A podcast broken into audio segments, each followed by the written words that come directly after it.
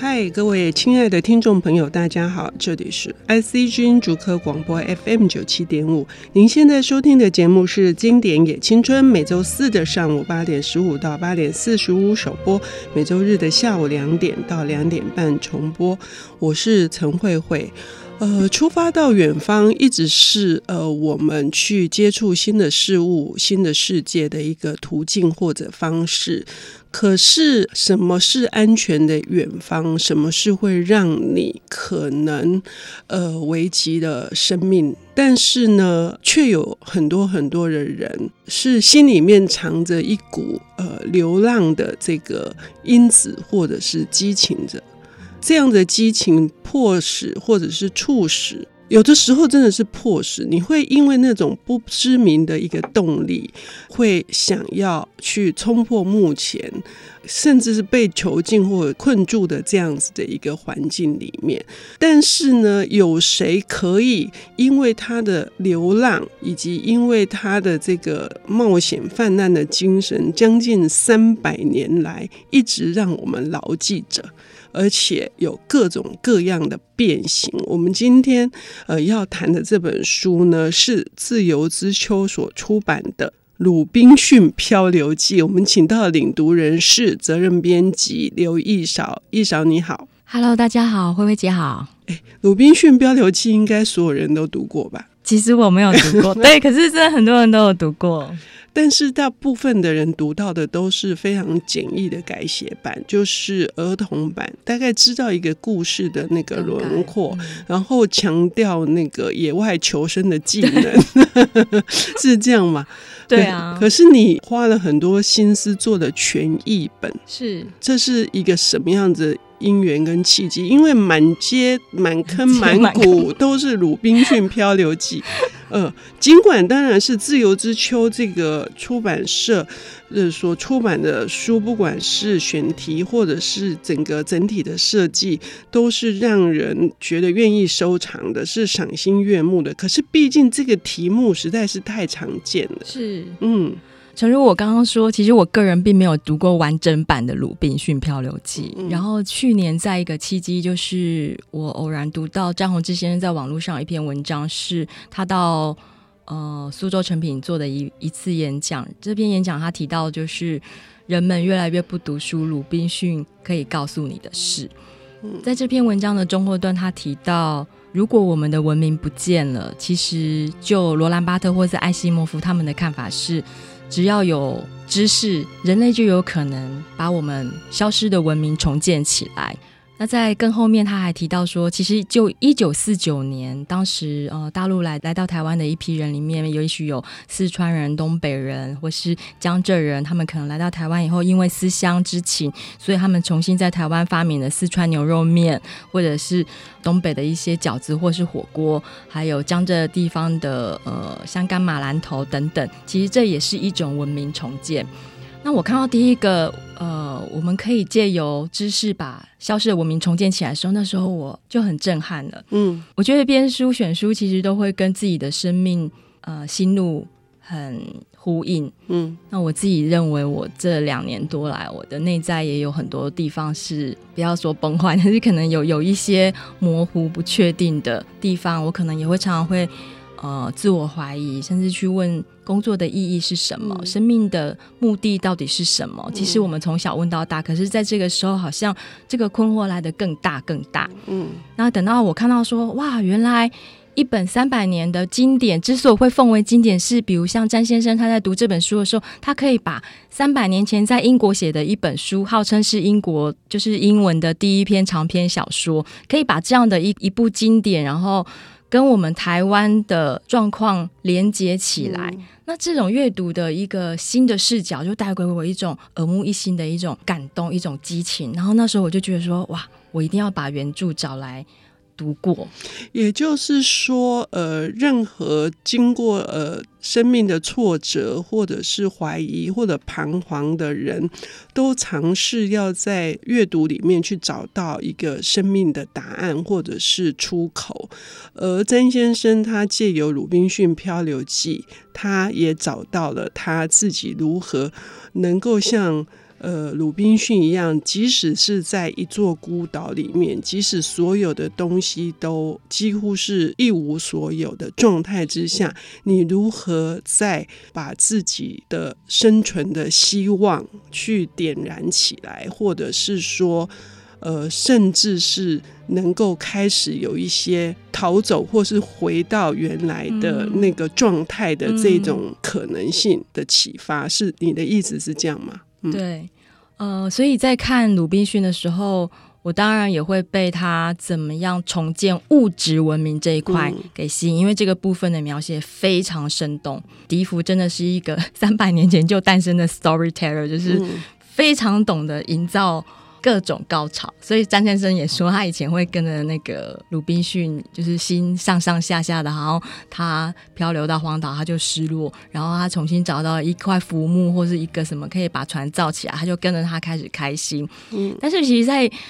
因为现在又到了这样的年纪，就是在读的时候就会发现，说我自己就会很自然而然被他每次挫折困境来临时，他内心的那个转折给吸引，我很好奇说，假使有些人，即使这是一个虚构的故事，嗯嗯、假使这是就是虚构，就是，但是笛福是怎么安排这位主角能够每一次都能化险为夷？所以我就会觉得，嗯，那个部分是我们可以来学习的。嗯，也就是说，除了他必须运用手上的工具，或者是他要自己靠他自己本来已经学得的知识去制造那个工具，使得他的生活可以得到安全的保障。同时，当他遭受各式各样的可能的攻击，比如说野人。可能的的对野人之类的，或者是台风，或者是就是那灾难的时候，疾病疟疾，对对，他怎么样又可以活过来？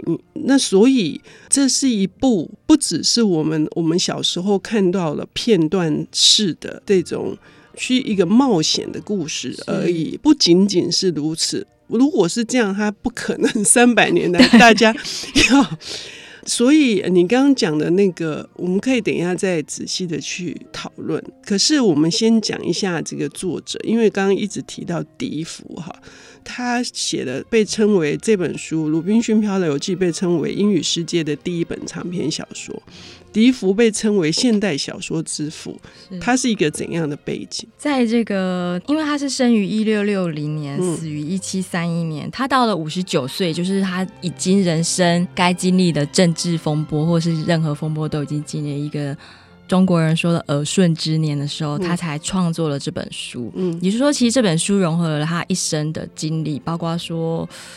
他也是到处流浪的人，而且他出身不高，对不对？他父亲好像是一个屠宰的，这个他也不想继承家业，他也没读大学。他对他没有，可是很妙，因为其实他后来的他还从政呢，就是从事跟政治相关活动，还支持了什么英国长老教会，然后用他的呃文字创作去写一些呃小册去攻击某些他不支持的呃皇帝啊政党之类的。对政党，对，好像这样子的一个。背景非常的复杂，但是光是回到小说本身，我们刚刚已经谈到了，就是呃，《鲁滨逊漂流记》给予一个读者，不管是詹先生，或者是你后来变成责编，非常大的重建的力量。我们现在休息一下，我们等一下回来要来谈如何借由《鲁滨逊漂流记》来重建我们自己的生命工程。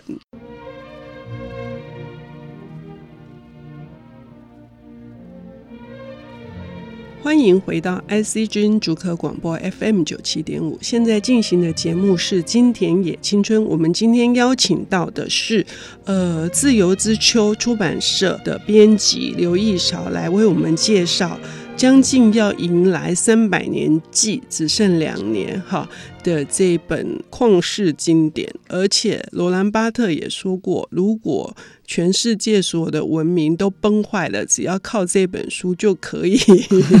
获救哈。所以这一本《鲁滨逊漂流记》呃，已经给了非常多的儿童读者在阅读上面的愉快，但是除了愉快之外，它事实上是有很深的意义的。那这个意义呢，不只是如果你到荒荒岛去，你要如何去填饱自己的肚子？所以呢，他还要养山羊，他要种麦植稻，他要烘焙面包，他要打制桌椅，而且呢，还经历了地震跟水灾。哎，真的耶！如果今天把我丢到，不要说荒岛，把我丢到一个呃山里面去好了，要凭什么？靠什么？这个不是意志力这一件事情呢，他三十五年后终于回到他的家乡，嗯，这是一个奋斗的过程。对，所以这本书，一扫觉得可以是更深入的去跟读者分享的是，它还有哪些层面的意义？嗯，就是除了他。自我重建、物质文明这块，的确，而且连这块都还是可以看到很多的细节，包括我觉得有一个我印象非常深刻，是他砍了一棵大树，嗯，然后千辛万苦的把它做成一条小舟，嗯，这很难，因为他要先锯掉它。然后要再把它刨成一个船的样子，但等到他终于费了九牛二虎之力，大概就用掉了两个半月或三个月的时间。嗯，就后来他发现他没有办法把它推到水边去，就是没有把它办法推到海边去，因为没有水，它就浮不起来。对，然后因为又很重。对，那他又不能发明那个埃及人的功法，把它真的用什么三角的方式把它敲到那个。这是一个不是建造那个独木舟的那个难度而已，而是如何持续三个月都在做同样一件事情。对，刚刚有讲到，就是说我会去特别注意他内在的转折，嗯，就是说他怎么样去跨过那种心理障碍，因为我觉得很多时候是。人家我们说留得青山在，不怕没柴烧嘛。那我们当然也是，虽然心里这么想，可是有时候你的确会有一种接近万念俱灰的时候，嗯、那你怎么度过呢？嗯、那我后来就发现说，不知道，也许像鲁滨逊这样是幸运还是不幸，嗯、就是他就已经就是掉到荒岛了，就是已经没无路可走了。我常常觉得，也许我是有路可走，所以我才会任性的让自己万念俱灰。可是其实就鲁滨逊而言，他是根本就是零路了，无路可走。而且我觉得有一个特别的不一样，是我活在人群嗯的世界里，而他没有，他活在艺人的世界里。所以在这个艺人的世界里，也许是不是他可以更单纯的只关照他自己和如何生存这件事？嗯，那我就发现说，他一定会先去。做啊劳动，嗯，这个劳动呢，一个是救命，嗯，一个是可以分散他的悲观思想，嗯，而且也可以锻炼身体，保持健康，呃，这确实很重要。你你看，真的，你很多人即使说不要说熬过三十五年，你看有多少的病虫害，多少的很很可能就因为。确实是有毒的昆虫的叮咬，就很可能一命呜呼。哎，嗯，所以一扫要跟我们谈的这个角度很励志哦。还有就是他做了手脚并用的这种劳动之后，当然他是一个渐进式，就是他前头其实不太相信他父亲给的教诲。嗯，其实他就是有点反骨，就是跟迪夫一样，就是很反骨，就是想要。想要做自己，因为他们其实，在家乡就是克鲁索鲁滨逊，他其实是一个中等阶层的人。其实他如果在家里好好的接受他的父亲的教诲，然后接受家业学习，他就可以过得很不错。可他偏偏不要这样的生活，他就想要就是出去。当时也正是一个航海时代，十七世纪，然后他就是想要去做他自己的一个冒险事业，也许寄望于有朝一日可以扬名立万，比他父亲更强这样子。嗯，但是他万万没料到的是，他所要付出的风险是失去所有人类联系的这种风险，就变成孤绝一人在荒岛。嗯，但是。呃，他在这个呃掉到荒岛以后，他他每一次就是会常常就会再去回想说父亲的话，或者是说上帝说过的什么样的话，重新来检核他自己。他都会先去怨天尤人，大概五秒钟，然后过了这五秒钟以后，很神奇，他这五秒钟抱怨完，他就会拍拍屁股站起来去做事了。嗯，那我就觉得说，哎，不错，其实就是怨天尤人是需要的，是必须的，因为你必须要有一个心理转折。嗯，但是再来，你就是的确，你还是。你还是要面对生命的给你的课题。那我觉得他一直都在影响他的课题。嗯，尤其是我们这样子想哈，你刚刚说，因为你生活在人群当中，所以以至于你任性的让自己觉得，嗯，好像可以去觉得自己弹尽援绝了哈。可以万念俱灰，可是即使很多人生活在人群当中，他还是深刻的感觉到没有任何援手啊，没有任何的有可能会垂下来的一根绳子啊，那也是一种荒岛啊。我们经常真的也是会碰到这样子的一个非常艰难的阶段啊。嗯，其实我最近这段时间对这个就很好奇，所以我像先前我还有看一本书叫《任性》，它其实里面就有讲到说。就科学观察，就医学观察，其实有些人的确可以，就某些事件对 A 而言不不构成挑战，可是也许这个事件对 B 而言是挑战，或者是有很多事件对于 A 这个人他都可以顺利的跨过，可是有一天他会来了一个，也许其他人觉得稀松平常事，可是对 A 就构成了挑战。嗯、很多东西就像一个谜一样的，在我们的大脑里发生不同的。化学变化，嗯，那我们的确会有那样的时刻，对，嗯，所以呃，鲁滨逊他怎么样去克服他的那种牢骚过的时候，他总是会有那个力量要往下去继续的去，应该是是说维持一种求生的那个本能。除了维持求生的本能，他还是企图挣脱，甚至企图能够回去他。呃，原来摒弃的他父亲或者是 父亲的教诲，甚至是宗教上面的他原来的不信这样。我我想他也许是幸运，就他的沉船里面其实有三本圣经。我不晓得这是不是一个他可能活下去的一个信仰或信念的一个原因，嗯、就是他拿到他其实拥有这三本圣经，他其实也不看，他是真的经历了很多的事情。最后，在有一天，他疟疾很严重，然后就像昏昏沉沉的。终于，他把其中一本圣经拿起来，然后他在里面就看到一句话，那句圣经就说：“我绝不离开你，也绝不弃舍你。”呃，还还就是说，在苦难之日，求告于我，我必解救你，而你也要荣耀我。嗯、然后他就一直对这句话印象很深刻，而且后来在他遇到了新的海盗或是土人的攻击等等很多次。呃，圣经里面的教育都帮助了他。嗯，那我那时候在看这个部分的时候，因为我自己并不是基督教或天主教徒，那我其实觉得这个部分的安排很有趣。就说，如果我撇除掉笛福当时的基督教育的这个时代的他他想鼓吹的基督教育思想，我摒除掉这个部分，那我觉得就我们一般人而言呢，可以把基督教育思想看作是一个生存的一个信念。或是你你你找到的任何的信仰，我觉得这个信仰可能是很必要的，在你万念俱灰的时候，也许他是一个人，或是一句话，或是什么，就像《少年派》里面的老虎，就像《浩劫重生》里面的汤姆汉克的那一个对话的排球 Wilson。嗯、呃、在我在阅读的时候，我其实是认为他是一个浮木。你你其实还是需要那个力量的，但是你必须怎么样把它收在你的心里？嗯，也许真的还是要把自己打开吧。嗯，所以这个笛福的这个写作技巧里面，他安排了呃非常多次的危险，非常多次的得到了解救，就是鲁滨逊，而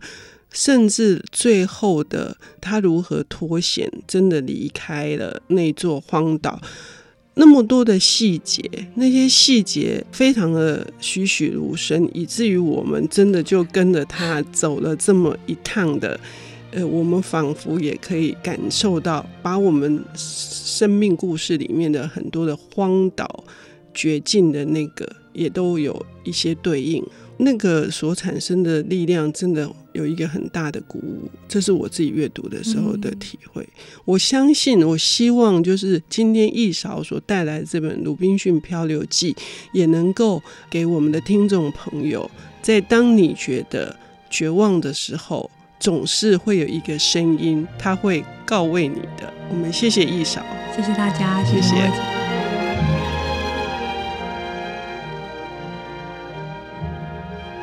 本节目由 IC 之音与 r e m o 阅读最前线联合制作，经典也青春与您分享跨越时空的智慧饗宴。